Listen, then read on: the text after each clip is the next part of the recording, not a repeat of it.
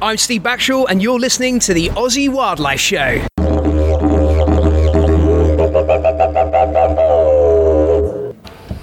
Hey guys, Adrian here. Welcome to the Aussie Wildlife Show. I'm here, of course, with Steve. G'day, guys. And we're very lucky today to have with us Dr. James Ward from the University of South Australia. And James, you've been doing some talks today where I should, I should explain we're at the World Environment Fair. And you've been doing some talks which I've really enjoyed, super important talks about population. Yeah, the great taboo topic. Yeah.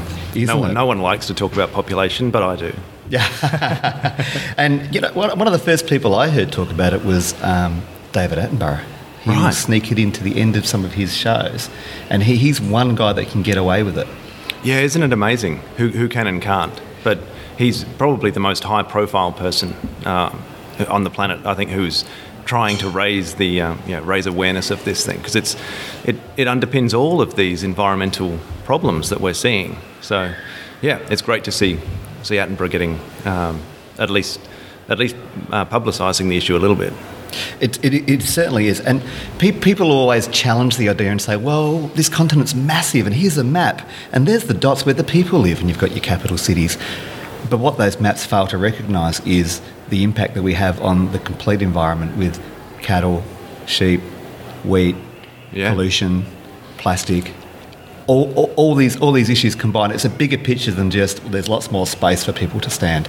Oh, look, I think we're, you know, we're several generations urbanised, so we, we start to uh, view the world ar- uh, around us as what we've experienced in our lives, which is predominantly an urban experience. And that's, uh, you know, it might be a house, it might be an apartment, you know, a garage, a little bit of driveway, and the sort of thing. Well, that's my footprint. You know, I guess I've got a, my share of the office space or my share of the local shopping centre, but it's very much an urban footprint, I think, is, is in people's sort of direct psyche.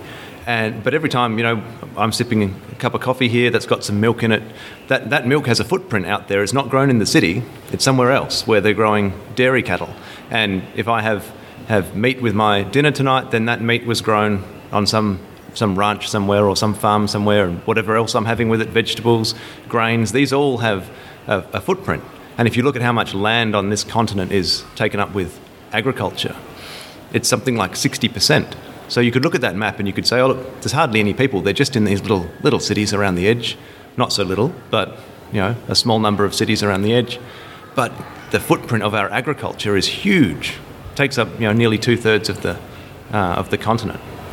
And and with people, I mean, surprisingly, we do live in cities very very well for a primate. I mean, if you put a bunch of chimps together or a bunch of you know any other primate together, it would get pretty messy pretty quickly. So we we are conditioning ourselves to stand in queues and, and to drive bumper to bumper and things like that. So we're almost evolving to be this termite type animal.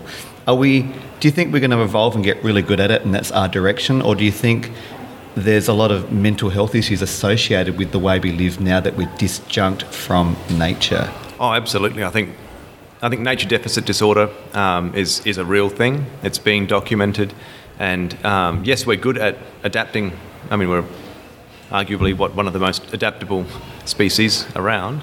Um, we've adapted very well to this sort of lifestyle. That doesn't necessarily mean that we're happy, and I think that um, studies are sort of are showing that this concrete jungle is not great for human happiness and well-being, and our economic model is not great for what really counts. We have a GDP which goes up, and that's uh, linked to population growth. But if you look at the sorts of things that make the GDP go up, if people are going and spending lots and lots of money going to psychiatrists because they're unhappy, that's really good for the GDP because that's all money that's turning over in the economy. But yeah, I think if we if we separate out the um, the the things we're measuring and measure what really matters, we'll see that we've we've taken a wrong turn somewhere with this, you know, with this deeply uh, urbanized kind of approach. So Yeah, And I think the GDP doesn't reflect the environmental cost at the back end. No, that's right. Yeah, it's so there's a, a really good alternative to the GDP, which is the GPI, the Genuine Progress Indicator, and that does account for. It's, it's like keeping a proper balance sheet. I mean, GDP is, is like going out to a um, a small business owner and saying, why don't you just tally up all of your costs and all of your profits in the same column? And let's not worry about pluses and minuses. Let's just add them all together. It makes no sense. No, uh, no one could run a business that way. You'd go out of business in the first week if you lasted that long. that's what GDP does. It takes anything which is good, anything that's bad. If it has a price, it gets added um, to the to the system. The GPI, the Genuine Progress Indicator, takes out things which are bad, like environmental costs, and it, it it's like having a cost in a business. And so you've got things that are good, and they go in the in the plus column, and things that are bad go in the minus column. It's a much much better way of measuring our progress. And if you look back over a country like Australia with uh, G- GPI as the measure, you find that we, uh, we peaked in 1974. And we've had all this GDP growth, all this population growth, growth, growth, growth, um, and, and yet it's all been for nothing. Our well being, our, our actual sort of um, income minus our costs, if you like, hasn't been going up since the 1970s. Fantastic. So, yeah, wow. showing that kind of science in your talks. H- have you been well received? Have you come up with much backlash? I haven't come up with much backlash, but I should, you know, the, the scientist in me sort of says I haven't had a representative sample. So, this World Environment Fair was probably the closest I've had because the, the trouble is getting people in the door. If you're setting up a talk about population, you know, think about the other talks we've had here at, the, um, at this fair. You've had your talks, I imagine, are um, standing room only because you've got amazing animals and it's, it's something people can really, uh, really look at and think that's cool. I want to I want to work with animals when I grow up. If you're a, if you're talking to kids and whatever. My you know my talk is a bit more doom and gloom. It doesn't leave people with a sense of oh cool I can go and do something about that. And so people have, have pretty much uh, evolved, I suppose, to not like going along to talks that make them feel bad. I mean, if, if we put on a show at the Fringe, for example, and sort of made it really, really bleak, I think we wouldn't get a lot of sales, right? People like to go along to things that make them feel good, whether it's going along to a, to a show that makes them laugh or whether it's going along to something which makes them think, oh, that's cool, I'm going to join up to that and I'm going to do something. Whereas talking about population and talking about the unsustainability, the entrenched unsustainability of our ec- economic system, you know, you get a few people who are already converted coming along and therefore, yes, my talks are well received, but they're being well received by this very small fraction of people who um, already care about it. So, what we haven't been able to do is get hold of a bigger audience. I've always thought the best thing to do would be to be able to rock up at a footy club when they have a um, end of season dinner or something like that and talk to, yeah, this, is, this would be an audience that I'd, um, you know, the, the local footy club at, up in the Adelaide Hills or something like that um, that would be an audience I've never tried before. I'd probably be beaten up in the car park after. but yeah, it'd be worth trying. So people that maybe have never even thought about the issue. Right. right. And I don't want to, I don't want to alienate all of your, um, you know, all of your footy playing um, listeners. But I just sort of think that would be a different, probably a different, uh, by and large, a different demographic. Yeah, you're not speaking to the converted. You've got a group of people that are yeah, they might, that's right. Yeah. the community. Yep. Speaking to people who uh, who might not have ever thought about the way that their job depends on population. But if you're a, um, this is, yeah, could be a different group of people, but um, if you're a, a tradie, you know, if you're if you're a carpenter, if you're or a, a sparky or something like that, you might not realise that your job pretty much depends on a continuingly uh, sort of growing, continuously growing demand for housing, and that really to unless people are, are getting lots and lots of divorces and splitting up and needing two houses per family and what have you. And that actually is a driver of housing uh, growth in this country, sadly. But um, yeah, if people might not have sat back and thought, actually, you know, my my position. I, I think about this all the time because I'm a civil engineer, um, and I mentioned that in, in my talk just before. My job actually, and I teach people about civil engineering. My job depends on this continuous demand for more infrastructure because more infrastructure means more engineers employed. That means more people need to be trained as engineers, and that keeps me in a job. So I think about that constantly because I think, well, if we actually make this transition that we need to make to a population that's not growing, to an economy that doesn't um, depend on GDP growth, then chances are they're not going to need as many engineers, for example. They're not going to need as many uh, electricians and plumbers and things like that. We'll need some because there'll be always be a turnover of um, yep. of infrastructure mm. and renewal of housing stock and things like that. But that kind of you know frontier um, expansionist populate or perish uh, mentality will, will disappear. So. That's and that, sorry, go, on, go, go ahead. I was going to say that's something that seems to be drummed into us. I mean, I remember there's been so many policies. You know, have one child for mum, one child for dad, one child for the country.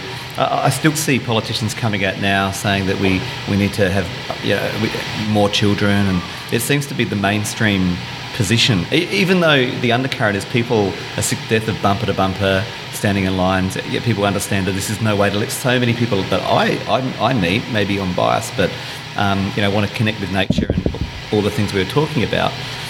Um, what are they doing that for their own hip pocket, or if, if our economists think the system relies on growth, do we need a different system? I think absolutely we need a different system um, that doesn't re- require growth. I think that the the big um, well, I think there, there are two there are two elements to this. The people who um, I, I just mentioned, whose daily bread and butter, these are um, regular people. You have people in, in your listening audience who are in this situation that I mentioned. I am myself. My, you know, my paycheck depends on being part of this system, and that has to change. And that's really, really difficult when you're, um, you know, when you're paying off a mortgage, basically. So that's one element to it. But I don't think that's necessarily the hardest thing to change because I think we can, you can look at sustainable business models, especially small business models, family businesses that have been in operation for hundreds of years. You know, dating, um, especially if you go to places that have um, have a sort of a longer settled history than, than Australia. But you have these examples of. I love, I love the example of the, the pub in England that's been a, a pub continuously for a thousand years in the same building. Wow.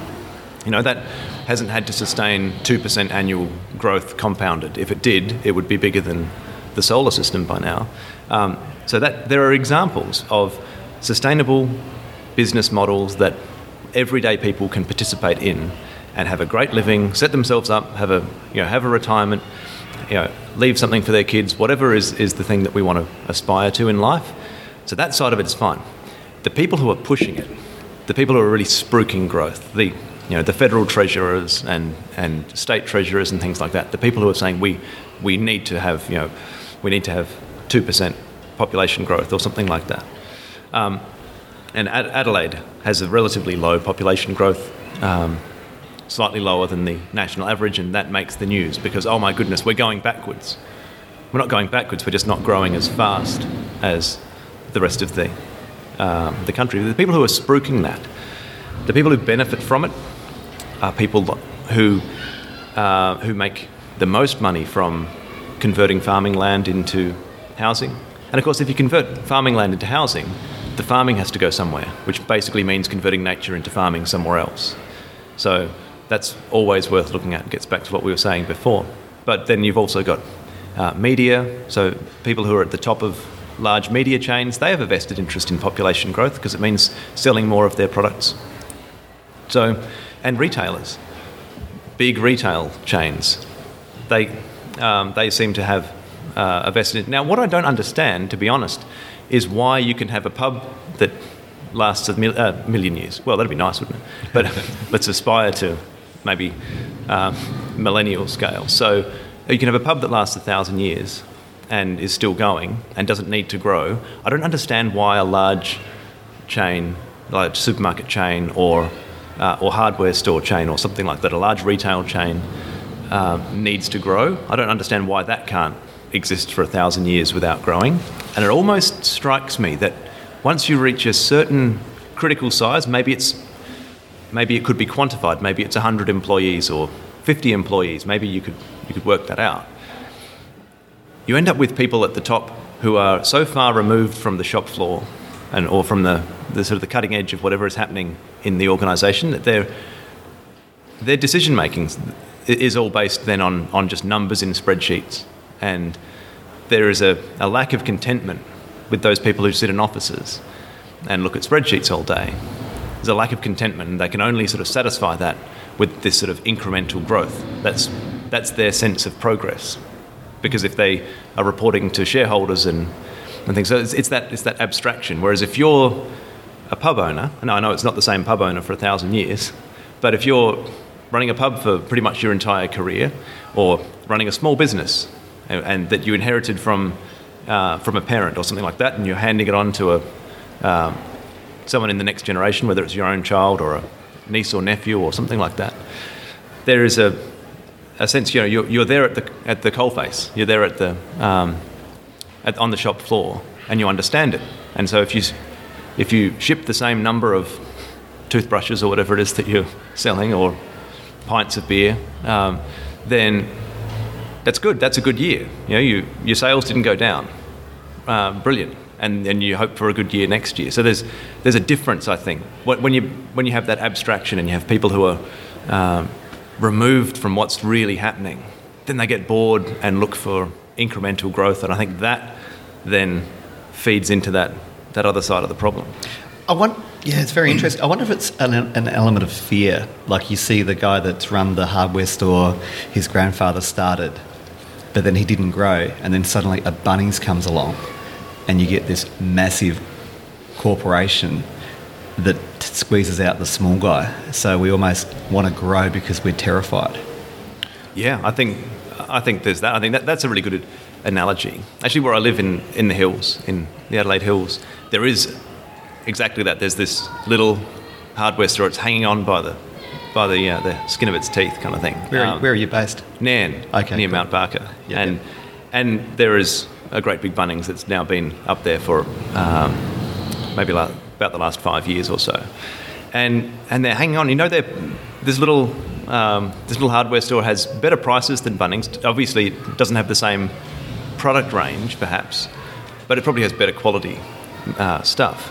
And so sometimes you go in there and you, you have to order things, and you might have to wait a few days for them to get them in, but they'll get them in at better prices, and you know that you're getting quality.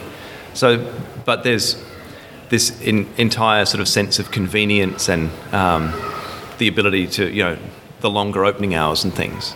I, um, so I, I don't know. There's and the mass marketing and all that stuff. I think so. So can consumerism and, and having products available on demand and in, in large supply um, rather than thinking, oh, well, the local store doesn't have it. That's all right, I won't do that this weekend. I'll, that can wait till next weekend. I've ordered the stuff. So, so Bunnings are only profiteering on what we're asking them for, really. Well, that's right. So it's us who need to change. Yeah, I mean, and, and like with, with other things, other sort of ethical shopping. Mm. So think about free range eggs versus cage eggs. And we can say they shouldn't be allowed to grow cage eggs. Um, and I'm guessing that no one's going to uh, debate that here. No. But there is a market for it. There are all these people out there who buy them because, uh, for whatever reason, probably cost. Hmm. And and that's the challenge. It's, I mean, I, I, think it's both. I think you can go and, and, say, look, if, if you make your money out of, you know, the misery of, um, you know, hundreds of thousands of animals, then you should probably take a long, hard look at what you're doing. But also, there's a bunch of people out there demanding that product. So we all need to kind of participate in this. Mm. Good point, actually, because if they didn't do it, somebody somebody else would do it. Right. Have, have you been severely challenged? I mean, because I, I know there are people out there that just think that the whole thing's silly and we should be allowed to have as many kids as we want. And I've heard things like, I love children, don't you like children? And all these kinds of strange people get really offended. Oh, look, it, you can't talk about population without treading on some, um, some eggshells. So the. Um, because the two elements of population growth are natural increase, which is um, births minus deaths, uh, that's that's the about a third of Australia's population growth, and about two thirds is net overseas migration, which is the um, number of people permanently migrating to Australia minus people permanently leaving. People like Steve. People like Steve. so um, yeah, and and so you can't even begin to unpack this conversation without either advocating for less births, more deaths, less people permanently moving to Australia, or more people permanently moving away from Australia. And pretty much that means that every possible um, element there is, is something which is offensive to, more, to your audience. More deaths. Yeah. More deaths. I mean, uh, that is one that we haven't tried as much as we could. Okay. Yeah, we haven't really tried pulling on that lever because the other ones give us enough, enough hard time. But maybe that's the one, uh, the one that we really should be pushing. And I mean, I could have tried it out there. The, all the young people in the audience would have really loved that. Yeah, yeah, um, It's good for the Yeah. environment. yeah. Um, I'm surprised they weren't giving out condoms. Well, that's a good point. See that because that, um, I mean, there's there's a whole sort of happy that that conjures up kind of happy times, Yeah, doesn't right. it? Really, let's face it. Yeah. Yeah. Um, so, yeah, the um, the births thing is interesting. So the there is a our fertility rate in Australia is about 1.9 children per woman at the moment, and that means that um, we are below what's called long-term replacement level fertility, which is about 2.1. That's one for mum, one for dad, and one uh, 0.1 that won't reproduce. So that's that's pretty much the the standard fertility rate. That if you did that for many, many, many generations, you would have a stable population. So we're about 1.9, but a lot of people think that we have. Um, if we didn't have migration, our population would be going backwards. It wouldn't actually. If we didn't have, uh, if, if we were to reduce our net migration to zero hypothetically, which means that for the 150,000 people who permanently leave, we would have 100, allow 150,000 to permanently migrate to Australia. That's what zero net migration would mean. It's, it's not a closed border policy. But just hypothetically imagine that we did that. Then our population would no longer be growing due to net migration but it would still be growing due to natural increase. And the reason is, even though we are below fertility, um, below replacement level fertility, we have more births than deaths because we are still in the legacy of the baby boom that was 50 odd years ago and a bit, bit more.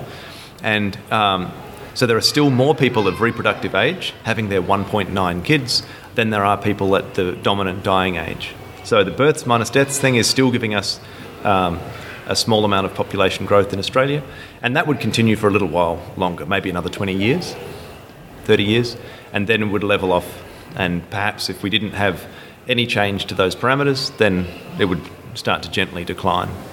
So, yeah, Interesting. Now, I've been drawn towards this population issue because of my love for natural areas and my understanding of biodiversity and seeing it decrease. What are some of the factors that get other people interested? I think that is the main one. I think that um, thinking about my involvement with Sustainable Population Australia, it is an environmental organisation and people have a, a, a love for nature, and that's what gets them involved. It is worth noting that in an Australian context where we have two thirds of our population growth due to migration, you tend to end up sharing the space with people who become opposed to migration for other reasons. And um, so last year, Dick Smith, for example, um, created a, a whole lot of news because he's, he launched his uh, sort of stop population growth um, campaign, and he very publicly um, went and, and spoke with Pauline Hanson from One Nation. Now, that put a lot of people offside, quite understandably, because um, there are a lot of people out there who don't agree with One Nation um, for an, a range of, uh, on a range of, of social and sort of cultural um, topics. So you do end up sharing the space to some extent with those people, and I, I think it's important to, to recognise that um, the people I know uh, who are involved in conversations um, about population and stopping population growth nationally and globally are doing it both for environmental and humanitarian reasons because it's not good for people to have a continuously growing population even even though some of us have a, a, may currently have a job that depends directly or indirectly on a growing population, it's not good for us to be in a, a situation that's just getting more and more congested and less and less amenity. I, I do understand that. I mean, it's funny because I, you know, just even just really selfishly, I mean, I'm into the environment for selfish reasons because I love it. I feel better when I'm in it. I'm passionate about it. I have an appreciation for nature. And yet, my business thrives because of all these people having all these children because children, you know, want to see animals. So, It's a real tricky one, isn't it? And, and when you look on, like, you, we, we come across a lot of people that are always like, oh, you know, you're like you're doing um, paid photo opportunities and things on the stall that a, a lot of people will frown on and go, why are you charging for that stuff? You know, why are you making? Why do you want to make so much money? But it, it- in It's this because instance, you're famous. it's I mean, it's like Comic Con, isn't it? But it's it's how, yeah, that's right. It's because of how much these guys actually put back as well. You know, if they didn't make all this money, they, they wouldn't be able to plough it back in to that as well. So it is a bit of a tricky one. It is a tricky one. Yeah, in that respect. Yeah, I think we're, we're part of a, an interconnected system, and um, we can, e- even those of us who are doing the most sort of altruistic things, um, you know, the most wonderful things that are that are pro nature. If you trace trace sort of who, who is funding that, who has donated the money for that, or who, uh, or what you had to do in your previous life to to set yourself up to do, you know, the, the classic kind of magazine article. So and so has, you know, uh, cashed in their their high flying job in inner city and has set up a wildlife sanctuary in the Blue Mountains. And it's like, well, okay, well, so if, if we unpack that, and, and then you know, I think we're all to some extent dependent on this kind of conventional economy that we're um, that we're sitting in. So, yeah, look, I I think the humanitarian argument is also a good one, and um, there are so many benefits that would come from, say, Australia adopting a really strong foreign aid position that um, that was able to proactively help developing countries um, develop, gain access to family planning, um, family planning as in planning their families and how many kids to have and when, um, as well as uh, access to the contraceptives and, um, and services required to make those, uh, those plans sort of come to life, as well as targeted, you know, edu- better education, especially education for women, and uh, greater economic opportunities for, for people. All of these things are really good humanitarian outcomes, and they would have the, uh, the impact of you know, rapidly reducing fertility, which is not saying we want less of, of less people in that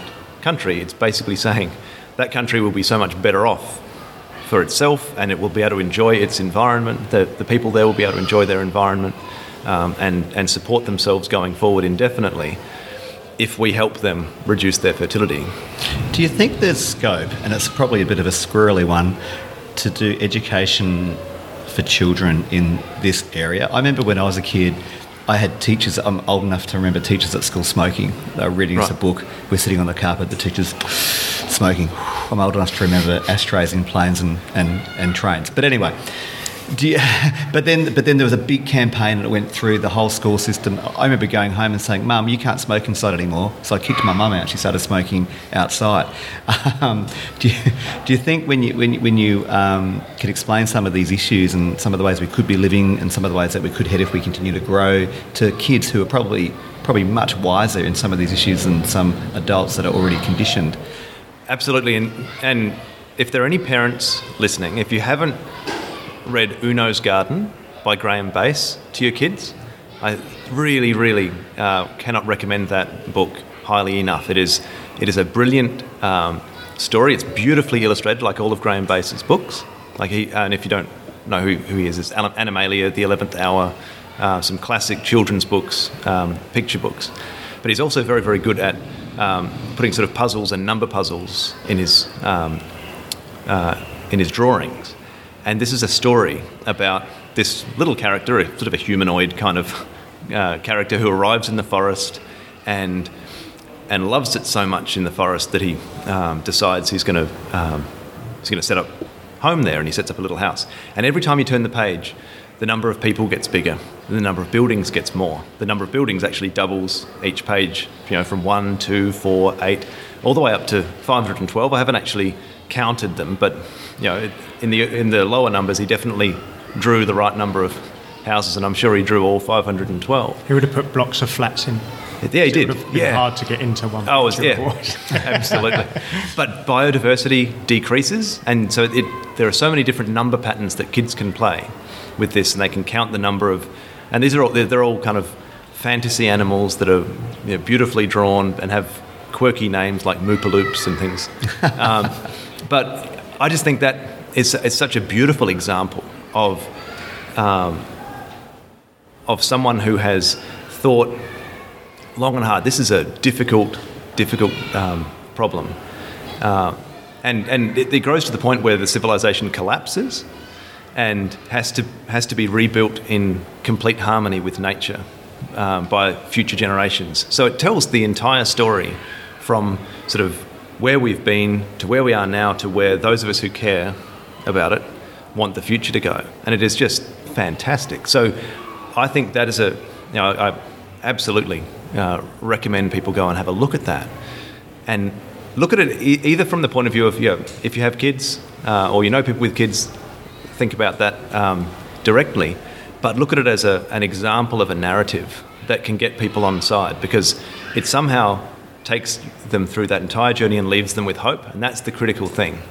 And that's one of the reasons why we don't get many people coming along to talks like I gave today because it didn't leave people with a tremendous amount of hope, of a vision for a, for a better world. And I think if you're going to start engaging young kids, you've got to give them hope and vision. We cannot have, you know, six and seven, eight year olds going around feeling like the planet's being wrecked. Even if, if So, uh, yeah. We here might feel like it's, it's a pretty bleak, we actually need to be careful.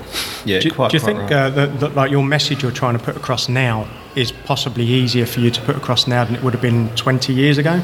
Um, because of everything that goes on now, like the, the message that gets out about the environment now, a lot more. And do you think in that instance, like in the future as well, it's going to get easier and easier to, to get those messages out? It's possible, and I, I'm, I mean, thinking back to the, what we were just saying about kids, that there definitely is a, a strong environmental education message that is happening, um, that is, is being put across in uh, in schools now. So, um, yeah, I think that um, when we think perhaps 20 years ago, I'm not sure about the timeframes, but there is now very widespread public acceptance about environmental issues like climate change. I think the big one right now is waste, and um, especially plastics going into oceans. There is a really widespread public concern about things like that.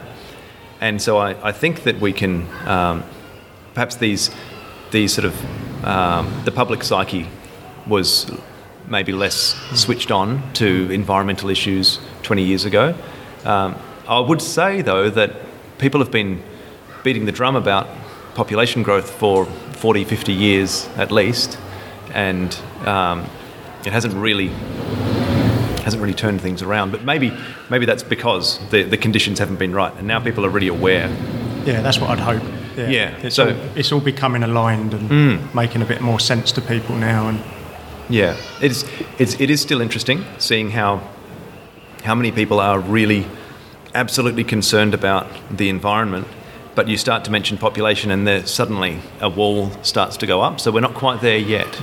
But- I, I do understand that because I, as you know, do these animal shows, and everyone wants to hear about the animals, and it's sad that it's endangered. And hmm. my the reason I started doing this business 11 years ago was because of biodiversity. So I thought I'd be able to talk about local native plants and nesting boxes and things. And as soon as I start talking about changing the way you garden and using a local native plant. It's getting bored, boring now, isn't it? Even talking about it. So it's difficult, isn't it? It's it's it's a hard message, and like you say, you often you preach to the converted. You meet someone else that's on board with local native plants, and you're like, yay, and do a little dance. But um, for the average punter, it's just tell me about the animal, make me feel good, and I'm going to go back home.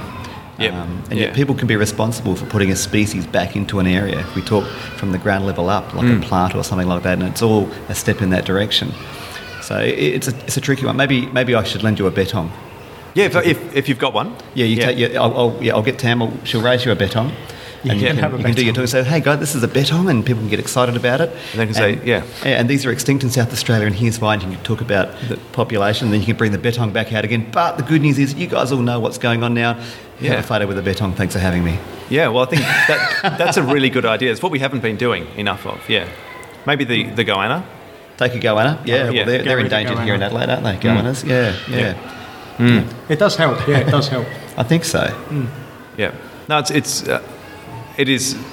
I'm, I'm- I'm acutely aware of it. Walking around this fair is that you know you've got a, a booth there with these these are beautiful animals that people can um, can get right up and uh, up close to and and see. These might be for many people here. They might be animals they've only ever seen on a TV screen or um, or in a book. We don't have that in our in our booth. You know, come up and we'll tell you that things are really bleak and not getting any better. And um, so yeah, uh, we've we've right, come back to that that beautiful book. You know, th- there are examples out there, a few examples of, of really positive narratives that um, we need to look more closely at. uh, that can sow that seed of hope w- without it being false hope. So, Okay. Yeah, I can understand. I've been spending a lot of time trying to deliver the conservation message in a in a great. It's not easy. It's not easy to do, and it's great that there's events like this where we can network and, and meet each other and talk. And mm. Dr. James Ward, I know you've got to go. Thank you so much for coming on the podcast. Thank you. thank you for having me. It's Yeah. been fantastic. And I hope to see you at lots more of this event. I should say it's the first time I've seen anyone speak on this subject at any of these expos. Um, Yeah. Ever. So let's let's hope this continues. And mate, if we can we can come up there with you with a fluffy, we're more than happy to do it. We should work that out. I mean, in all seriousnness. Sounds great. Yeah. Yeah, no, it would. Or a yeah, it would goanna. work. Yeah. Or a goanna, yeah. Or anything. Yeah. Yeah. Mate, thanks so Fantastic. much. And guys, thank you for listening. Thanks.